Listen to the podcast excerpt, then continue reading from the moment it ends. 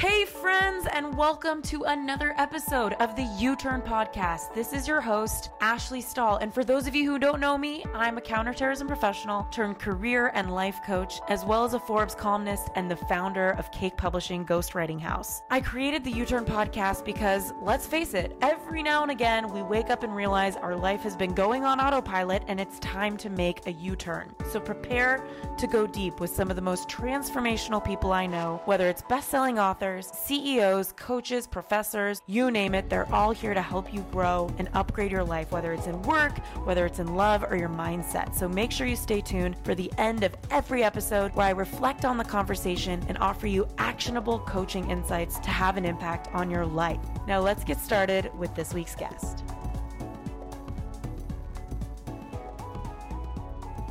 Hey everybody, it's Ash here, and I am on the line with Martin Yate, who is a fascinating unicorn and the founder of knockemdead.com. That's K N O C K E M D E A D.com. He has 85 editions of 18 books published, uh, of over 100 editions in 63 foreign languages. I just asked him how many countries that it's in, and we, we don't even know. So that pretty much t- says it all um, that he's just making an impact, and it's so massive that it's hard to even keep track of. Um, but I'm so honored to have him here. And we're going to talk about the fact that robots are taking over. So, what do we do? What can you do to secure your career for the future? Martin, you're so crazy. Thank God you're on this show, and I'm so scared for I'm things crazy. you're about I'm to say about crazy. me.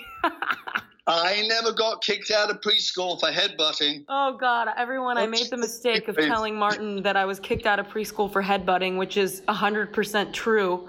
And so now he's got dirt on me. But you know what, Martin? Before we started recording, I'm like, hey, I can't hear your voice very well. And he's like, oh, well, I'm outside with the hummingbirds. And it's like, dude, this is a podcast. Get it together. You're such a I'm unicorn. an old man. I'm 127 next birthday. Oh my God. Well, you know, robots are taking over and you're just going to outlive us all with all your books that you've written. Um, I'm so excited. And I know you know some scary statistics that is going to make all of us just, you know, shit our pants. So, what can you tell us about the future of the workforce for everybody who's listening and thinking they've got their cushy job, they're climbing the ladder? What, what do you see in the future of the workforce? I, I, I see some stats which, which can be scary, but uh, I hope what we're going to talk about is how we can turn scary stats to our advantage. Right? Uh, if if anyone listening today has had any career advice at all, which most people haven't, you know, there's one career services person for every 3,000 students at a public university. You went to an Ivy League school, there's one person for every 900. And you don't know where the office is, and it's actually down the basement. It's that tin door behind the boiler, and you have to knock three times. So no one's really had any career management experience. Um, all we know is get an education, get a job, start at the bottom, work hard, be loyal, make sacrifices, and will you'll be rewarded with increasing responsibility and long-term employment. And that's bullshit. Hmm. It's rubbish and it doesn't work and it's ridiculous and there's a new approach. The reason we've got to pay a special attention to career management now is if you're a millennial, you are entering the most insecure workplace there has ever been in the modern world. Let me give you some stats. Um, Forrester Research, and they're a company that does research on the impact of technology on society. It's anything they publish is kind of like it was carved on tablets of stone and came down from Mount Ararat. And they said in a report last year that by 2027, 16%, one six percent of all jobs in all professions at all levels are going to be replaced by robotics and artificial intelligence. It's not bad news because they're going to create 9% new jobs. Mm, my guess, Ash, is that it's either those jobs are going to be in artificial intelligence or polishing robots. Okay. The world the worldwide stats is this revolution that's going on under our noses right now is going to cause a job loss of upwards of three quarters of a billion jobs. Wow. Wow. So we got to do something different. Yeah. Yeah. Needless to say. Um, oh, and if you could get closer to the mic or yell a little more, I would love that, Martin. but all good. Um, well, and for everybody listening, you know, I would hate to, I'm hard pressed to tell people, hey, why don't you rethink your, you know, people who are in college right now, for example, or about to enter into college. I'm hard pressed to tell someone to rethink their career options for artificial intelligence if that's not where they're pulled, given that there's still a large percentage of the workforce that's going to be intact. But what, what do you think is going to be the first to go to the robots? Well, it depends on the different areas. I mean, we're seeing it now in Home Depot and uh, you know all the big box stores. Uh, people are being re- uh, replaced by little handheld machines. Mm-hmm. Um, uh, the the first thing that's going to go is long distance trucking. Right, those long haul drivers from the ports uh, uh, to central locations, that they're all going to be driverless cars. Wow.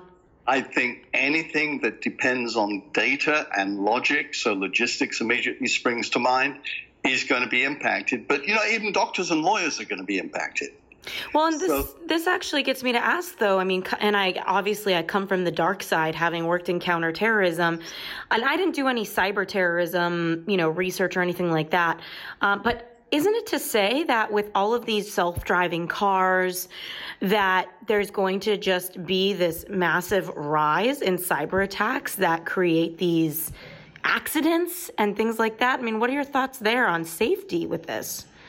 Uh, Ash, probably better qualified to answer that than I am. I don't know. I, I, am just looking at this and saying, all right, we have recessions every seven to 10 years. The last one topped out at 10%. Mm. Uh, hmm. like 10, 12 million people.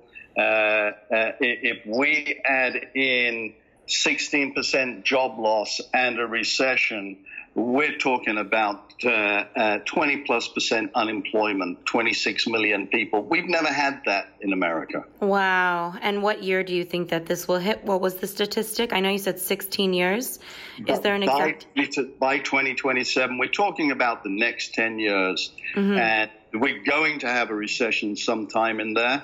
Mm-hmm. And every time we have a recession, that's when technology gets implemented in big waves. Ah, necessity creates the innovation. I see. Okay. Yeah. And, can I say can, can, I say something about what you were saying about about majors and changing majors?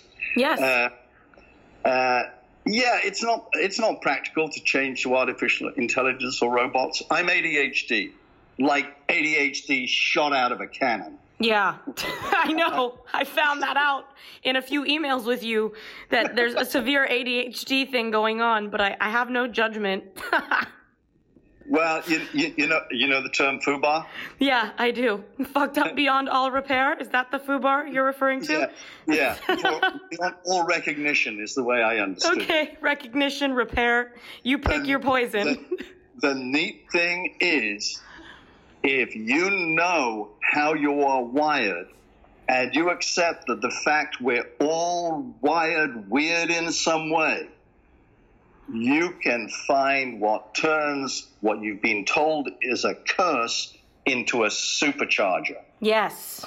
Now, I grew up as ADHD before it was even diagnosed. You know, I was born in the 1700s, after all. um, and uh, I spent my lifetime being told, you talk too much. You're bouncing off the wall. Sit down. You're never going to amount to anything.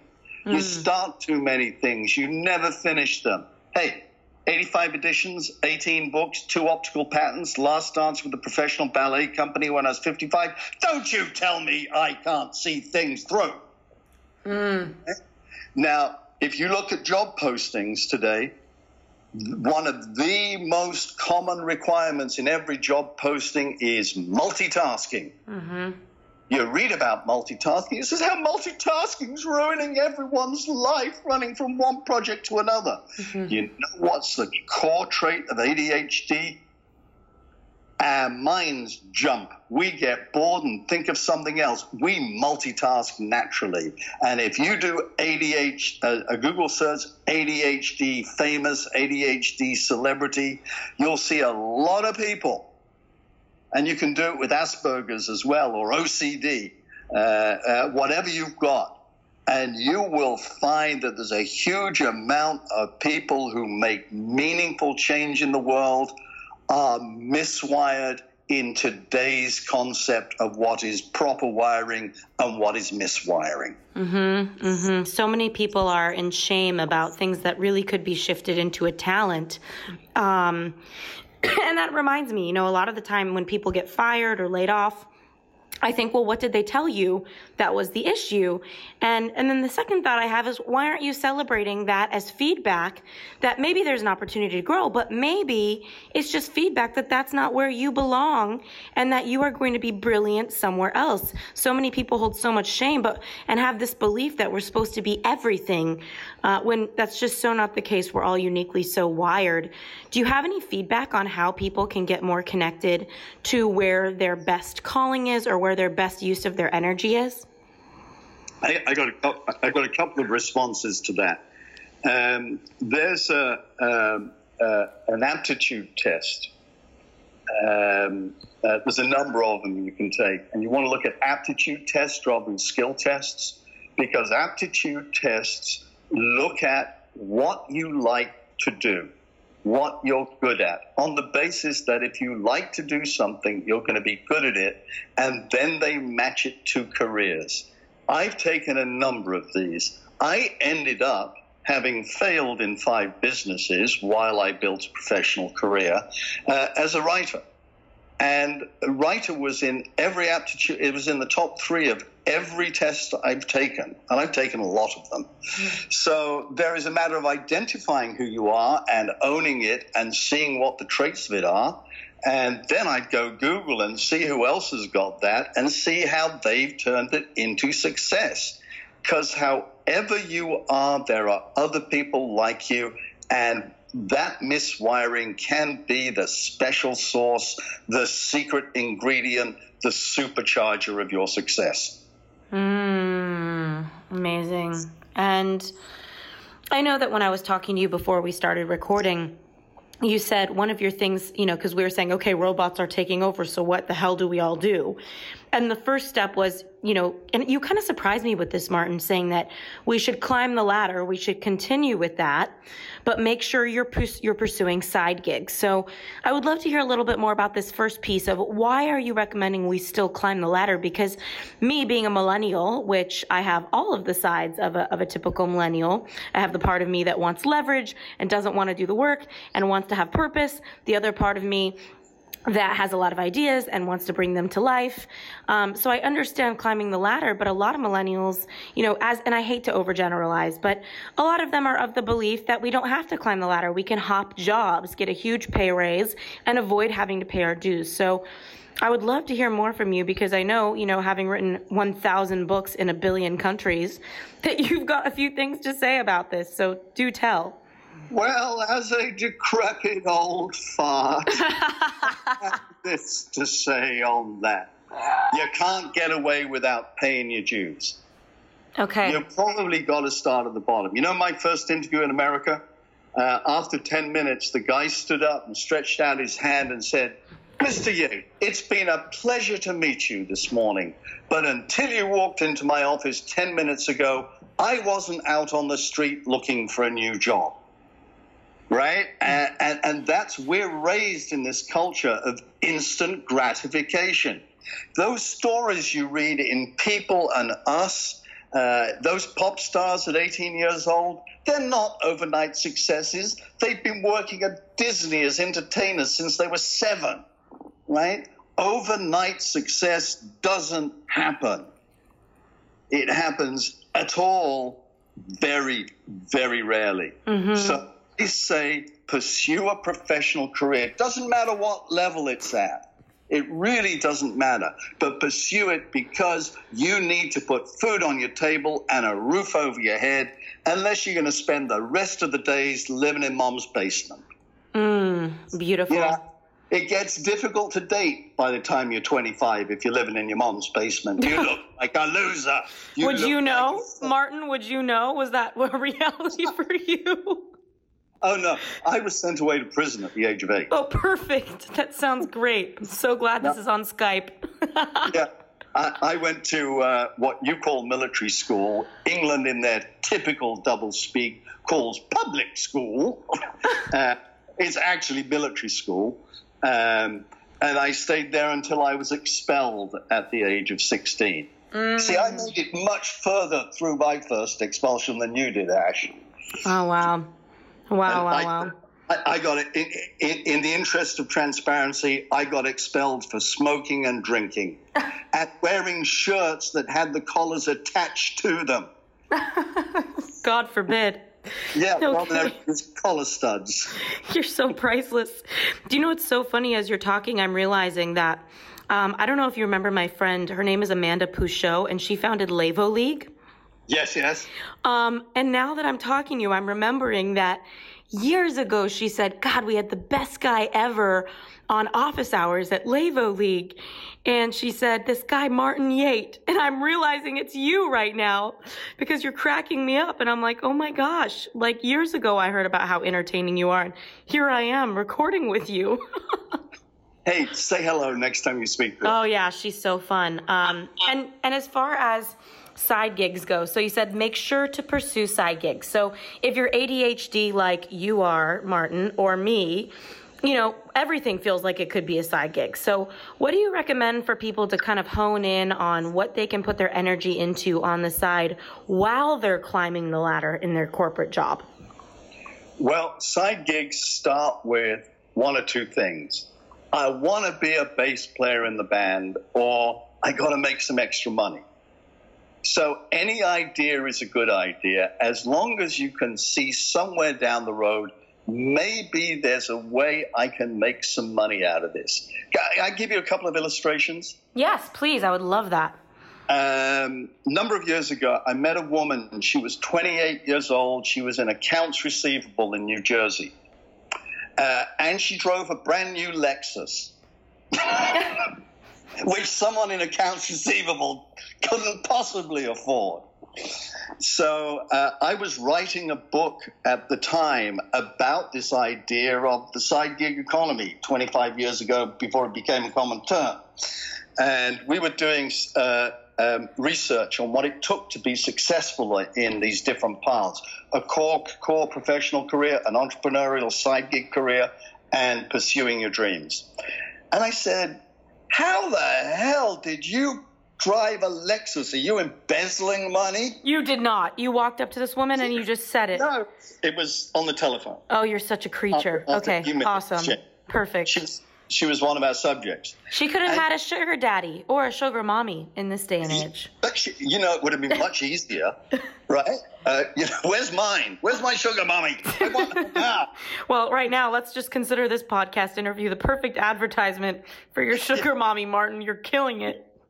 yeah, yeah. If you've got daddy issues, I'm here. Oh God, save us all.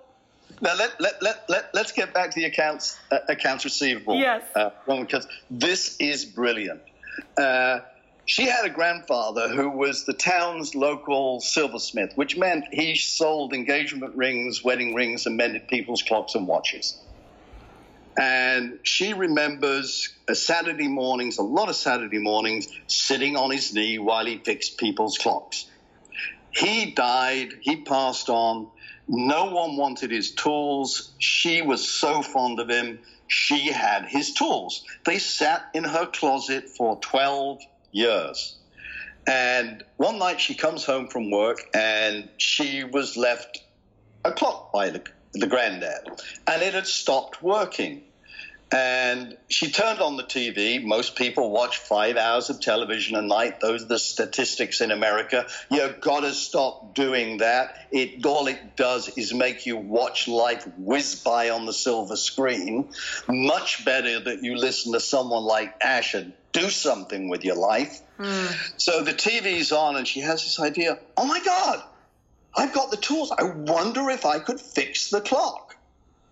And she said 12 o'clock that night, the, the clock's in bits on the coffee table. It's not fixed, and I haven't watched any TV. Mm. So I, I, came home from work the next day, and in two nights, I got it fixed, and it was working. I'd managed to remember all those things Grandpa used to talk to me about. She said, a couple of weeks later, I find myself at a flea market, and I buy a broken clock. I take it home, and it takes me two or three nights, and I fix it. And then I'm at another flea market, and I buy two clocks. Six months later, I got so many bloody clocks. I don't know. You didn't say bloody, only the English say that word. Um, I got so many clocks, I didn't know what to do with them. So, next time I went to the flea market, I asked how much a table was. And it was 20 bucks. So I gave them 20 bucks and I took my clocks and I did that for a year. And then I went to one of these antique malls and rented uh, a little space for 300 bucks a month and I became an antique dealer of clocks and watches. And I've still got my job in accounts receivable. But, you know, what was just something I did for joy and stopped me watching the stupid boob tube, it turned into a completely new social life for me and has made me three times as much money as my other job gets. I'll yes. still keep doing it. I enjoy, I enjoy messing with numbers but I have these two parallel careers. And that's just one example of taking something you think you can do and turning it into a buck. Because that's the only real financial security any of us have, Ash, when you bring a buck in your own front door. Amazing. And I think that's hard for a lot of people with their mindset, you know, because if you're used to making, you know, 30, 40, 50,000 dollars a year in your job, the concept of being able to create that in in just months cre- doing something on the side it, it it's like it, it, takes a whole rewiring of your brain to see that and to feel that. Um, so i mean how can somebody get started? Because the story you share is more haphazard but let's say somebody's listening right now and they're thinking you know what I want to create something on the side that's intentional, that inspires me. Um, I'm going to look at my hobbies and figure out which one I enjoy enough to pursue for fun and then try to make some money off of it. What would be a recommendation for that mindset shift or how to kind of sift through all of the things that somebody's interested in? Hey, U Turners, so sorry for the quick interruption, but I want to make sure you know that this episode is brought to you by the Job Offer Academy, the e course to help you land a new job you love. So if you're sick of applying for jobs and never hearing back, head on over to jobofferacademy.com. Now back to this week's episode.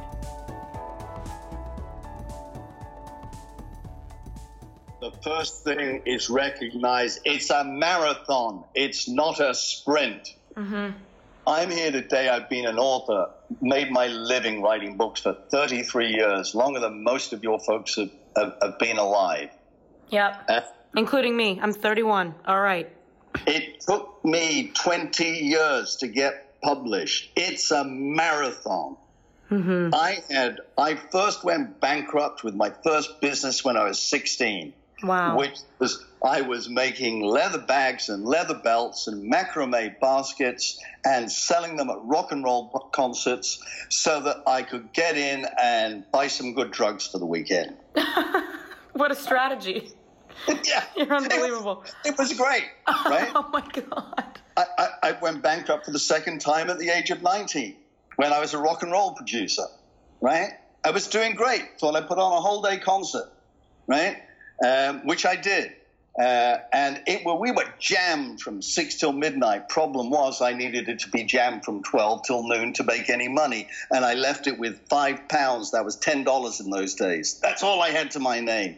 You are going to fail. Mm. Ideas are going to fail. Recognize that, and the fact that we do not learn from our successes, we learn from our failures. So those failures are good. Yes. They will help you keep going. There's a company called Dow Chemical Ash, mm-hmm. big chemical company in the world. Henry Dow went bankrupt five times before he got that sucker off the ground. You know what's so tough about this, though, Martin, is that nobody wants to talk about failure when they're failing. They want to talk about it after they're done failing and they've bounced back. right? And you, you, you want to curl up in a ball and hide under the stairs. Totally. I've been there. I mean, I have failed so bad. My first company, um, I had a job hunting e-course and, and it, we blew up, but then our lead costs tripled and our profit margins got thinner and I had a massive team and a lot of advertising spend every day and I couldn't swing it at a certain point years in and years in.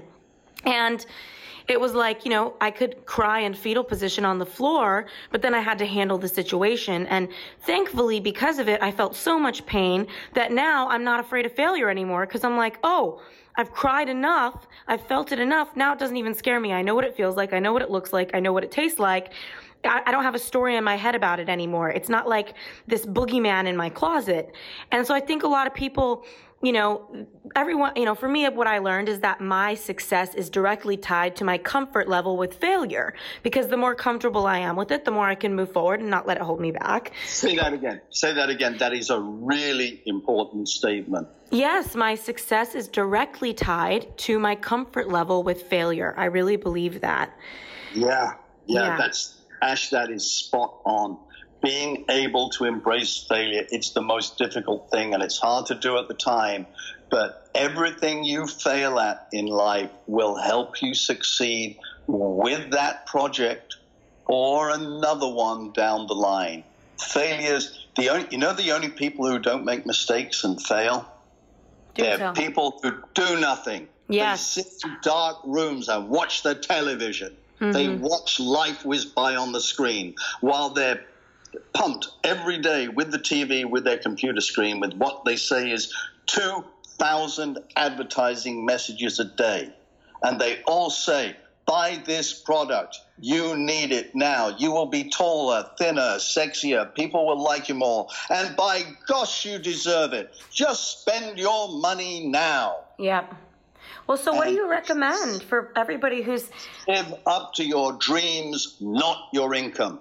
Well, and you know what that you're really saying as well through these advertisements is the message is is be this, be this, be this, but under that message is you're not enough. So how do you you know, because a lot of people, you know, you see the, the, the prettier, the skinnier, the richer, the funnier, the better, and it's a constant message of you're not good enough for people listening who yes. haven't worked on their mindset that they're going to buy into that. So, how do you recommend that we shift our relationship with failure? Because for me, my only advice is go through enough pain, feel your pain enough, where the pain is so unbearable that you kind of get tired of it because you've cried long enough that you're suddenly not afraid of it anymore. That was my experience was most people spend their lives, like um, Emerson said, in a quiet state of desperation, and they're pushing down their pain and feeling life at the 50% level. Whereas for me, when I started failing, I let myself feel the whole thing. I didn't push it down. I talked about it. I cried about it.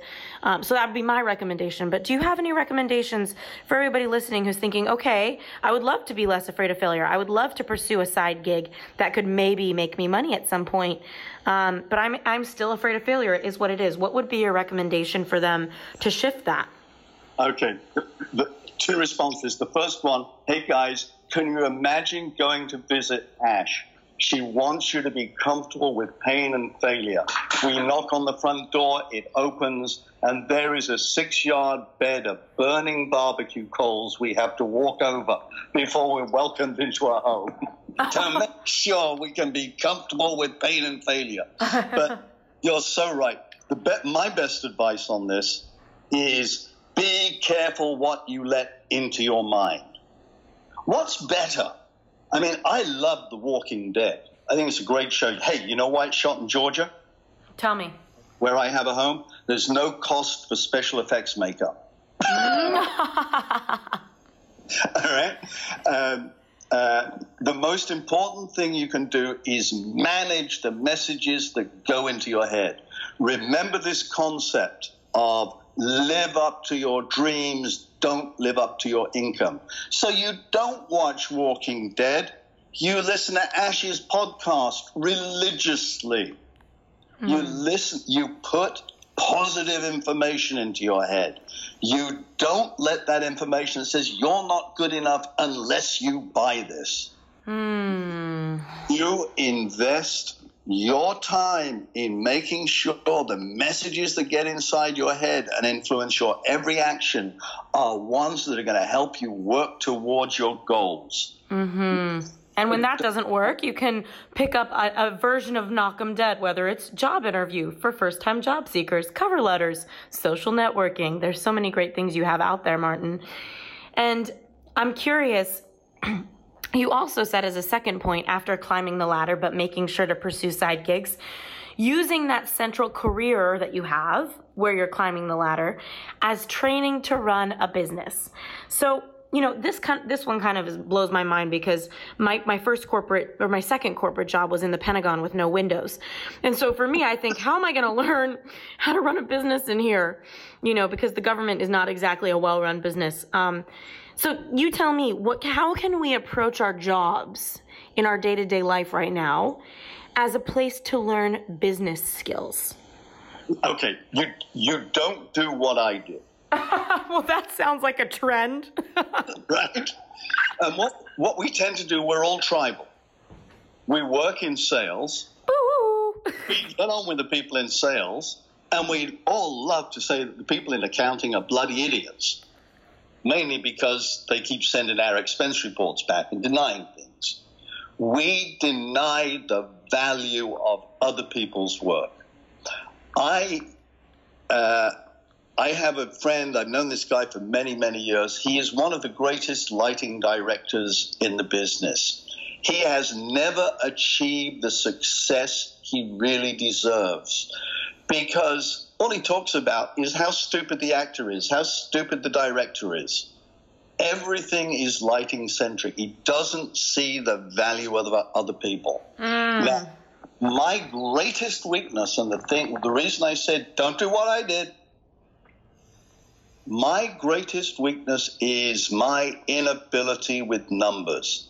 If I recognize that, wait a minute, I don't have a accounting degree, uh, having uh, been an entrepreneur is in my blood. It's going to happen one day or another. I keep shooting at it. I got to be able to do the numbers. Mm. If I'd known that then, I would have gone out of my way to make friends with the guys in accounting. And I say guys, meaning guys and girls. I, I hope you understand. you're, you're waiting for somebody to troll you and say, why did you just say guys? right? And if I say folks, it sounds like, oh my God, what a hit from the deep south. Well, um, hey. you lose either way, right? Um, you need to recognize, and if I'd done that, I would have got to know people in accounting and I'd been able to have someone I could ask the stupid questions of. Hmm. And I would have been a lot, I would have, I wouldn't have wasted nearly as much money as I have over the years running companies inefficiently. Mm. Right? So you, you look at, you know, I, I don't like this company, I don't like this business, but you know what?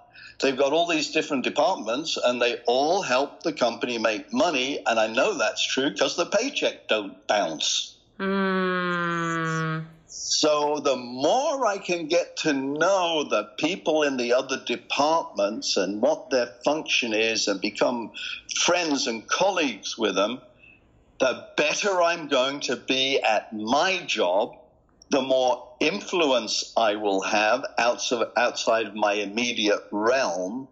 And it will also help me in pursuing my side gigs and turn them into entrepreneurial businesses. Mm-hmm. Great. When it comes to running a business, what are so managing numbers, learning numbers? But some people they're sitting in their job and they're very removed from it, and it's it would be kind of off color to walk in and say, "Can you show me your numbers sheets and teach me?"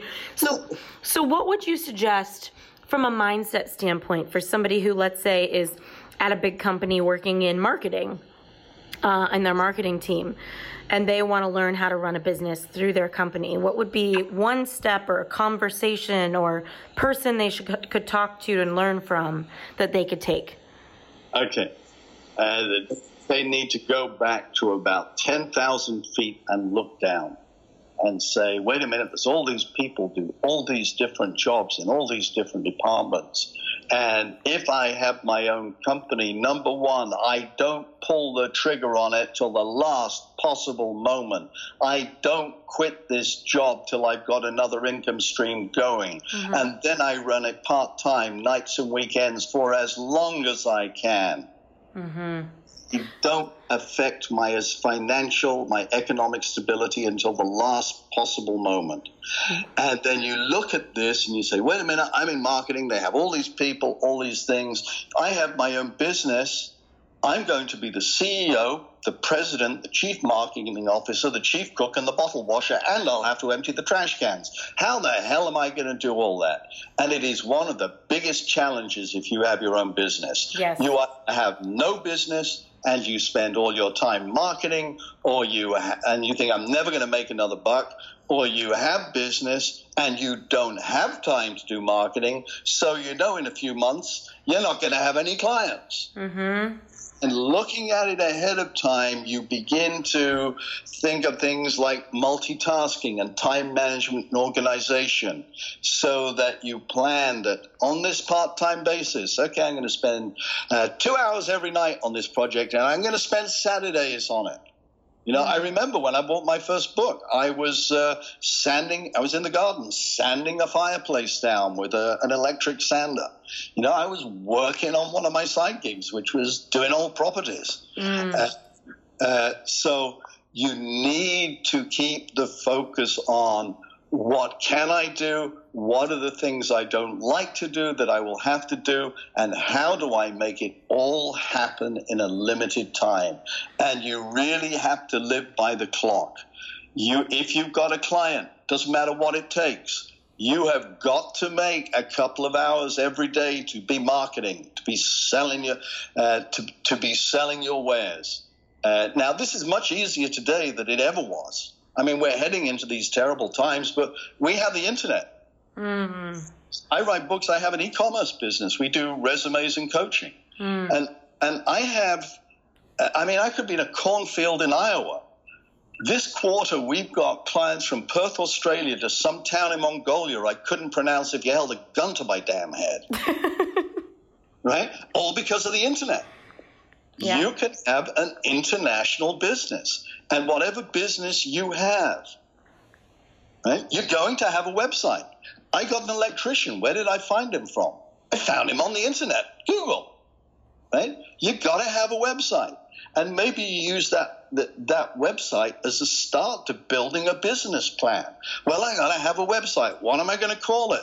You're not going to call it knockemdead.com because you've got to spell that crap out. You're going to have an internet friendly name. So clearly, I, I, was in this business before the internet came along, and I had a brand I had to protect.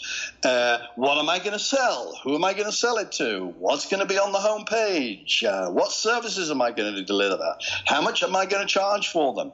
It, you can use building that website, which you're going to need one day, uh, as a place to start looking at the practicalities of it rather than starting with a business school proposition of writing a business plan, which would send anyone into a catatonic stupor. Mm. You can achieve pretty much the same thing by practical applications. I'm going to have to have a website. Uh, it would be smart to have an e-commerce website, which means I can accept PayPal and accept credit cards. You can do all this over time. It's not going to happen overnight. You're not going to have the idea tonight and quit in five months. We are talking about your life. You're 32. Let's say your youngest listener's 20 years old. You're all at the beginning of what's going to be a half century work life. You're going to work till you're early 60s, 65. That used to be the official retirement date. Mm-hmm. People are living longer now. And you know what happens? Husband and wives work, they reach 65 and retired. And if they don't murder each other in the first six months from suddenly being together 24 hours a day, they just, after six months, they want to get out and do something. They want to have meaning in their lives. And and doing work of some kind, making a difference, making a contribution of some time, kind, helps you in yourself uh, uh, of having a sense of meaning in your life, of mm. having a fulfilled life. But it's something you have to be prepared to pursue over time because it don't happen overnight. Mm, wonderful. And you know, speaking of, you made one point. I mean, you made a lot of points, but one point that really stood out for me was you know, I've coached a lot of entrepreneurs in starting their business. And one of the things I always say is there's no wor- look worse than needing a client. Desperation is not going to, to make your business thrive. So I recommend that part time job that pays your bills Oh. So that, and that's another option, by the way, that we haven't discussed is if somebody has a side gig and they know their living expenses, if it's possible, you can calculate for a part time job. Because a lot of people, I think, have a belief that if something's part time, it's not as good as a full time job. Like the options aren't as ideal. There's a lot of awesome companies with awesome jobs, and they simply don't have a 40 hour work need, but they have 20 hours a week that they need somebody. And so I think that exploring that part time job could also be really exciting for a lot of people who, you know, want to keep climbing the ladder in a central career, but want to make space for that side business if they can afford to um, and cover their bills. Oh, Doug, you said so many things that are so good. I, I want to come to that, but, oh, you made a comment before about uh, no, let, let, let's deal with this one. You've got, you, you've got to pursue the side gig. Uh, there are skills you, you develop at work. When you go out on your own, there is nothing wrong with continuing to do on a part time, a temp, or a contractual basis the stuff you used to do. When I went out as a writer, my first book had been published, and I told my employer I was going to quit unless they gave me this much money and this title. And they thought I was joking. And I quit. And, you, and they spent three months trying to get me back. They they offered me almost double my salary and only had to come in three days a week. I didn't do it, but you know who was my first client? They were. Mm. I used to mm. I used to write the training manuals for every company I worked for. And my first year or two in business, my royalty checks wouldn't have bought coffee for the two of us in Starbucks, Ash. uh, yeah, I made the money from writing manuals for companies. And, and when you have to invest a portion of your time every week doing PR and marketing, and you never know what's going to work. You know, I've been a writer for many years. The, the goal was to get on Oprah. I've done most shows. I've been booked on Oprah twice and bumped. Never done it. But you don't know where the business is coming from. I used to do this radio show at one o'clock in the morning in Texas. And I did it for three or four years. And I used to, so why am I staying up? Why am I doing this station? I've got six damn cowboys and 50,000 head of cattle. That's my audience. Why are they having me on? Why are they doing it? Why am I doing this? Right? Third year in, I get a call from England. And this chap says, Hi, my name is Joel Richardson, and we have a moving company, and we were in Texas on vacation, and we heard you on a radio show as we were driving through the night. And we wondered if you would write a relocation manual for us. 10,000 bucks. Hmm. Amazing. Sorry, 10,000 pounds, $20,000 at the time. Yeah, you don't know where the business is going to come from, but you've got to invest part of your time every day, every week in marketing, no matter what you're doing. Yes, yes, I love this. I love this. And, you know, your third point that we talked about before we started recording was just around having a fulfilling life. And I love this one because what's the damn point? You know, like we all yeah. Are not here to just work and be these empty souls. So, what does that mean? We're told you're meant to follow your bliss and, and love your job right? That's rubbish. We work for money so we can have a life outside of work. Yeah, I think there's a whole misunderstanding right now going on around work being tied to life purpose. And yes, having something to do is purposeful. But I think what's happening is that so many people spend so many hours working that they want to make it mean something.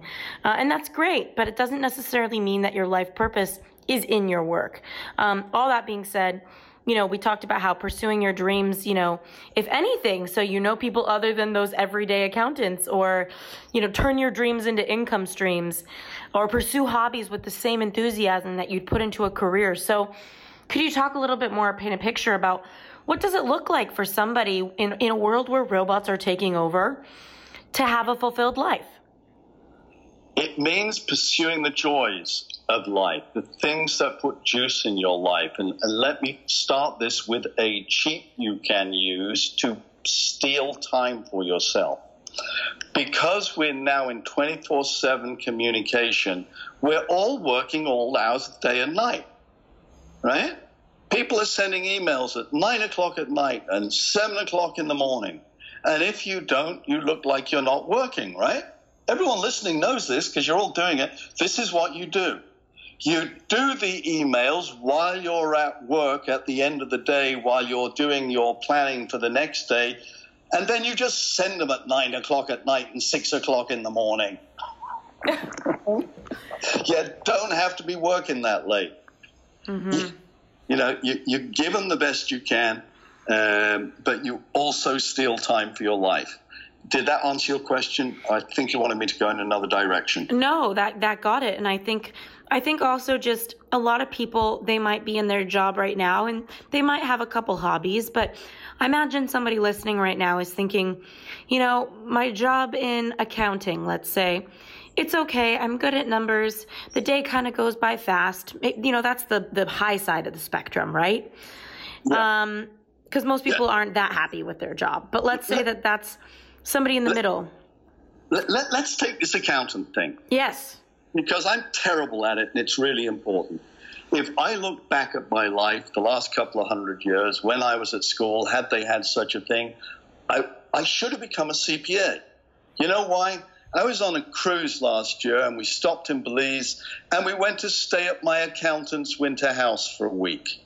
I should have been a bloody CPA, right? So if you're an accountant, pursue something like a CPA because you can always hang up your own shingle, always have your own business, and you can work till you're my age, 120 bloody seven years old, and no one can take the money away from you.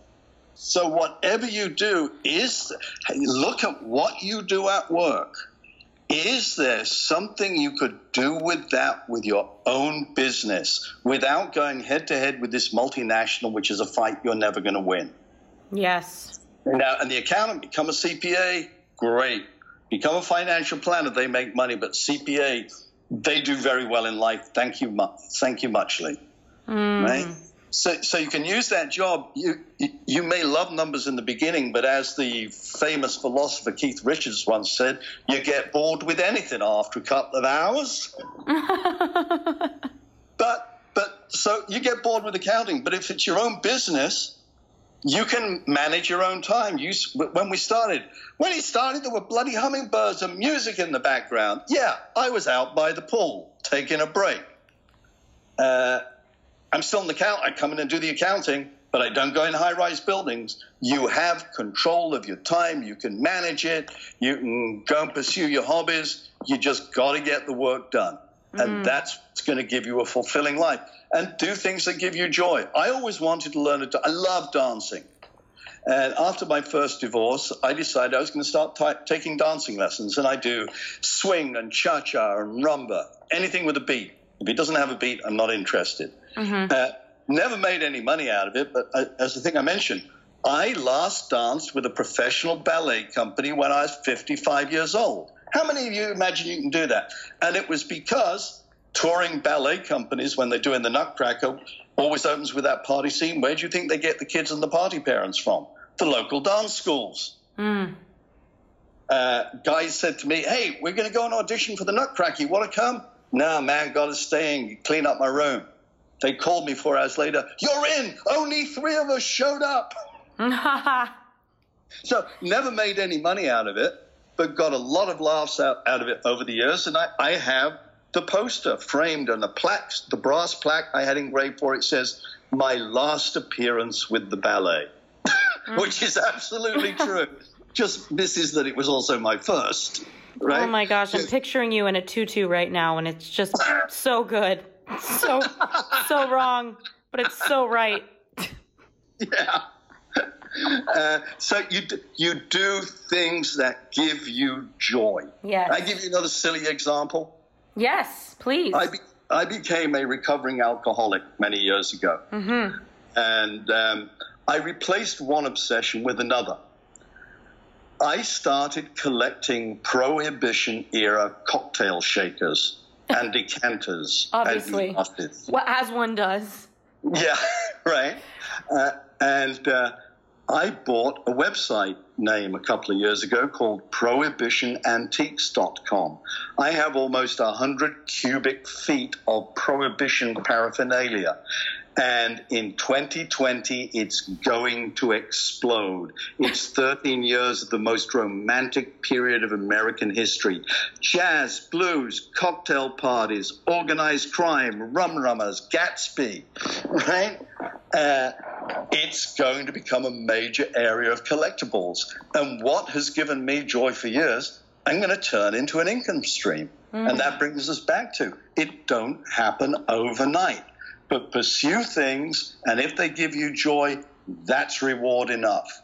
And maybe if one day they can turn into an income stream, all the better, babe. Mm, got it. Okay, that's amazing. You know, I met a woman a long time ago in one of my entrepreneur business groups, and it was when I was building out my career coaching practice, probably six, seven years ago. And this woman was doing crazy numbers off of a Scottish Terrier figurine website. Literally, I that was the moment that I was like, "Oh my god, the woman is making 200k a year selling Scottish Terrier dog figurines on the internet." Like there's room on top, people, for you to be the winner at creating the one website that is the go to place for whatever weirdness you want to put on the website if you really set your mind to it if, if, that, if that was me and I'd heard that from her, I'd go down on my knees, I'd look up in the sky and clasp my hands and say, Why me, Jesus? I work so bloody hard. Why are you giving it to a woman with Scotty dog figurines? No, my gosh. Yeah, well, you know, not to worry. Um. no, but it's any idea is good. You know yeah. what? What's the most popular thing on YouTube? Cat videos. God bless it. They're so funny. Yeah. Uh, p- people like crazy things. Totally. If it's if some if, if, if there's a trend there, or you can get the edge on a trend, or get ahead of the curve, go for it. Mm.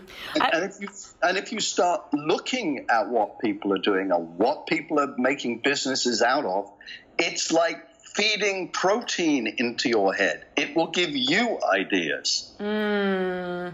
And I mean, you know, you you have so much career advice to offer. I'm so curious you know, what is the best career advice you've ever been given? Number one, the customer's always right. Number two, find out what the customer wants and give it to them. That is at the heart of everything we do. Hmm. Where, doesn't matter whether it's your professional job or your side gig, whatever you do, you've got a customer and if you're going to make a buck, you better find out what they want so that you know what to sell them. Mm-hmm, mm-hmm, mm-hmm. That embraces it all. Yes. That, and the fact that don't be like I am, which is taught much and too fast. well, you know, I love what you're saying about the customer always being right because here's the thing that I've seen in a lot of new entrepreneurs. Now that I'm on my third business, I'm I'm noticing these trends where one of the biggest mistakes I see is they think, what am I good at? And I'm going to put my shingle, you know, in the ground. But really, it's what do what am I good at and what does the customer want? Because instead of creating what you're good at and hoping people come, you want to think, what can I create that my ideal audience wants? So amazing advice. Um, and is there a question that I haven't asked you, Martin, yeah. that you think uh, I should be asking you for everybody who's listening? There's another piece of incredible career advice I, I, I, forgot to give you. It's this. After I quit my job, the founder of that company had sold his company to TWA, and his contract had just uh, uh, worked out his three years, and he was off on his own. And he asked me to come to work for him as his assistant part time. Um, I thought, wow, this is one of the founders of franchising in America. Yeah. What I didn't realize is he wanted someone to carry his briefcase and polish his shoes.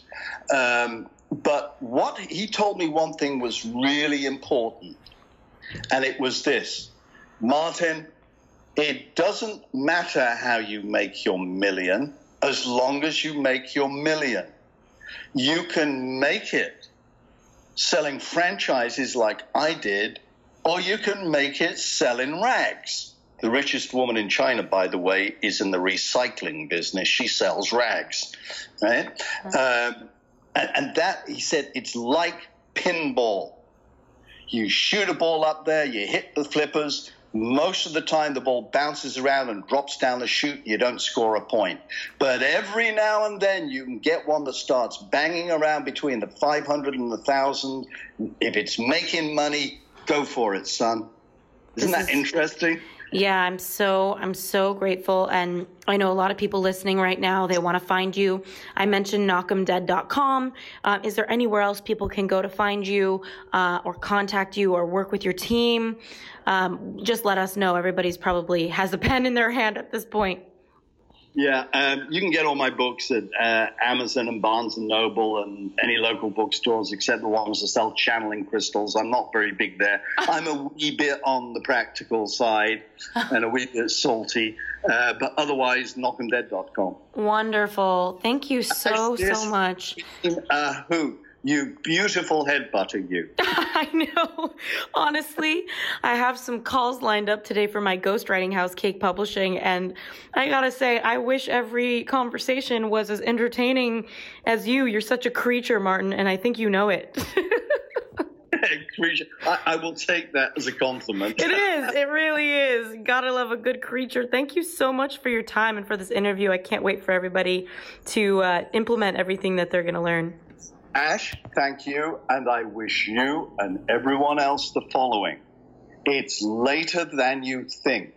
Make good memories today and this weekend, and especially at the weekend because it's later than you think. Always start at least one meal with dessert. that reminds me of Buddha's quote that the trouble is you think you have time. there you go. Beautiful. Thank you so, so much.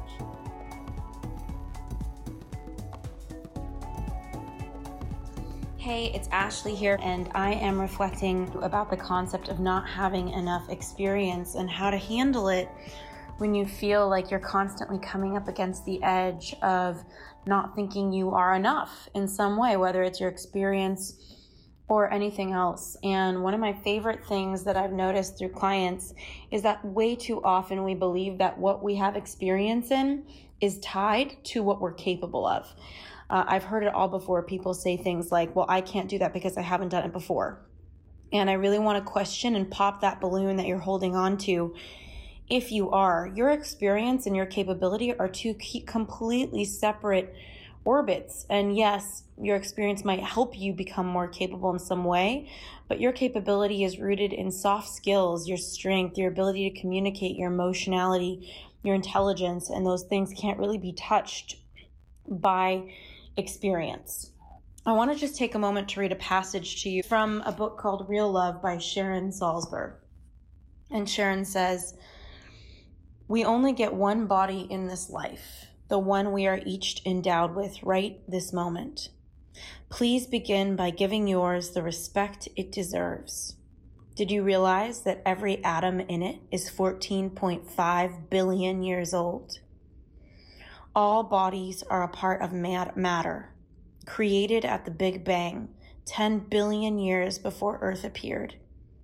Yes, your overall body is composed of about 7 octillion venerable atoms. That's a 7 with 27 zeros after it. Mostly produced by exploding stars. You are literally stardust. So is everything around you. The water in this body seems to flow into your mouth from a fountain or a glass, then out through the pores and orifices. But like all waters of the earth, no one knows where it came from. Perhaps a comet's tail, it's said. And if you have gold fillings, know that your teeth share, carry a share of all the gold that exists in the universe, for the number of gold molecules is finite. Your body is not just mineral and elemental. No, it's vividly alive. As anyone knows who's ever danced, had a sore throat, made love, or stubbed a toe. Try to sense the skin around your body, feel how alive it is. For this, you can thank a single celled creature. I just wanted to tell you all, I wanted to read you this passage because it's just such a reminder that you are so much bigger than your experience. You are a walking miracle. And while we are here on this planet and each of us living our lives, despite the miracle that we each are, I want to remind you the importance of considering what you're not choosing right now because you're believing that you don't have the experience. Uh, one thing that Sheryl Sandberg says in her book, Lean In, she talks about how women who are thinking about having a kid leave the workforce before they leave the workforce. And what it looks like is they refuse opportunities on the belief that, you know, they're leaving the workforce and they don't and they don't want to take on something that's going to ask more of them when they're thinking about leaving to have a kid. And in this way, Sheryl Sandberg says, don't leave before you leave. And I think that when we buy into the belief that we don't have enough experience, in a way, we leave the workforce before we leave. We create a reality where all of a sudden we are robbing ourselves of the opportunities that we could have taken because we're believing that they're not available for the taking. So I want to ask you right now what are you opting out of because you believe you don't have the experience? And are you willing to consider the possibility that you're bigger? Than your experience. You know, in the same way that the biggest illusion there is is being an expert. I think another huge illusion is the illusion of time. You know, it's all made up in our heads. You know, the past is just a memory at this point. The future is not guaranteed. What's here is now. And right now, in this moment, if you're willing to give yourself a massive gift, it's the gift of realizing that you are enough just as you are and that if you are willing to work your angles, there is a way in this physical world that you can hustle beyond just the, the resume that you hold or the experience or the title that you hold. So I want to invite you right in this moment to think about how you can examine your beliefs. And the first step is to write down what you believe about your experience. Like, think about where is it holding you back? And then just write it down. I don't have enough experience doing this or that or that. And because I don't have enough experience, this is what it means. Just start to write down all of these thoughts that you have. Um, I don't, I, I don't have the career that I want right now because I don't have experience doing XYZ. And I need that experience because without it, I am blah, blah, blah, blah. Just start to write out your beliefs. And at the end, I want you to forgive yourself for them. I forgive myself for buying into the belief that I don't have enough experience. The truth is that this job may demand skills from me that are beyond just experience, but rather ingrained in my personality. I forgive myself for buying into the belief that I'm not enough. The truth is, I'm more than enough.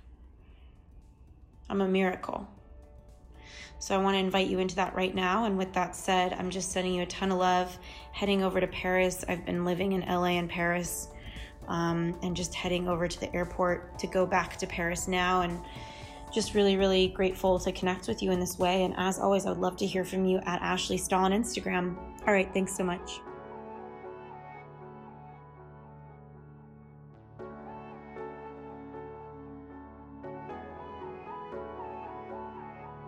Thanks again for tuning into this week's episode of the You Turn Podcast. We keep really detailed show notes at uturnpodcast.com. So if our guest mentioned a book or a resource that you're interested in, you'll be able to find that there. In the meantime, if you were inspired by this episode, if it made an impact in your life, we would be so grateful if you subscribed and posted a review for us on iTunes. Rumor has it on the street the more reviews we get, the more subscribes we get, the more we can grow and get our impact out there in the world. In the meantime, I'd love to hear from you at Ashley Stahl on Instagram. I'm so grateful for connecting, and I look forward to next week's episode.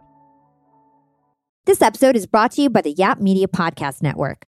I'm Hala Taha, CEO of the award winning digital media empire, Yap Media, and host of Yap Young and Profiting Podcast, a number one entrepreneurship and self improvement podcast where you can listen, learn, and profit. On Young and Profiting Podcast, I interview the brightest minds in the world and I turn their wisdom into actionable advice that you can use in your daily life. Each week, we dive into a new topic like the art of side hustles, how to level up your influence and persuasion, and goal setting. I interview A list guests on Young and Profiting. I've got the best guests, like the world's number one negotiation expert, Chris Voss, Shark Daymond John, serial entrepreneurs Alex and Leila Hormozi, and even movie stars like Matthew McConaughey. There's absolutely no fluff on my podcast, and that's on purpose. Every episode is jam packed with advice that's going to push your life forward. I do my research, I get straight to the point, and I take things really seriously, which is why I'm known as the podcast princess and how I became one of the top podcasters in the world in less than five years. Young and Profiting Podcast is for all ages. Don't let the name fool you, it's an advanced show. As long as you want to learn and level up, you will be forever young. So join Podcast Royalty and subscribe to Young and Profiting Podcast, or YAP, like it's often called by my YAP fam, on Apple, Spotify, Castbox, or wherever you listen to your podcasts.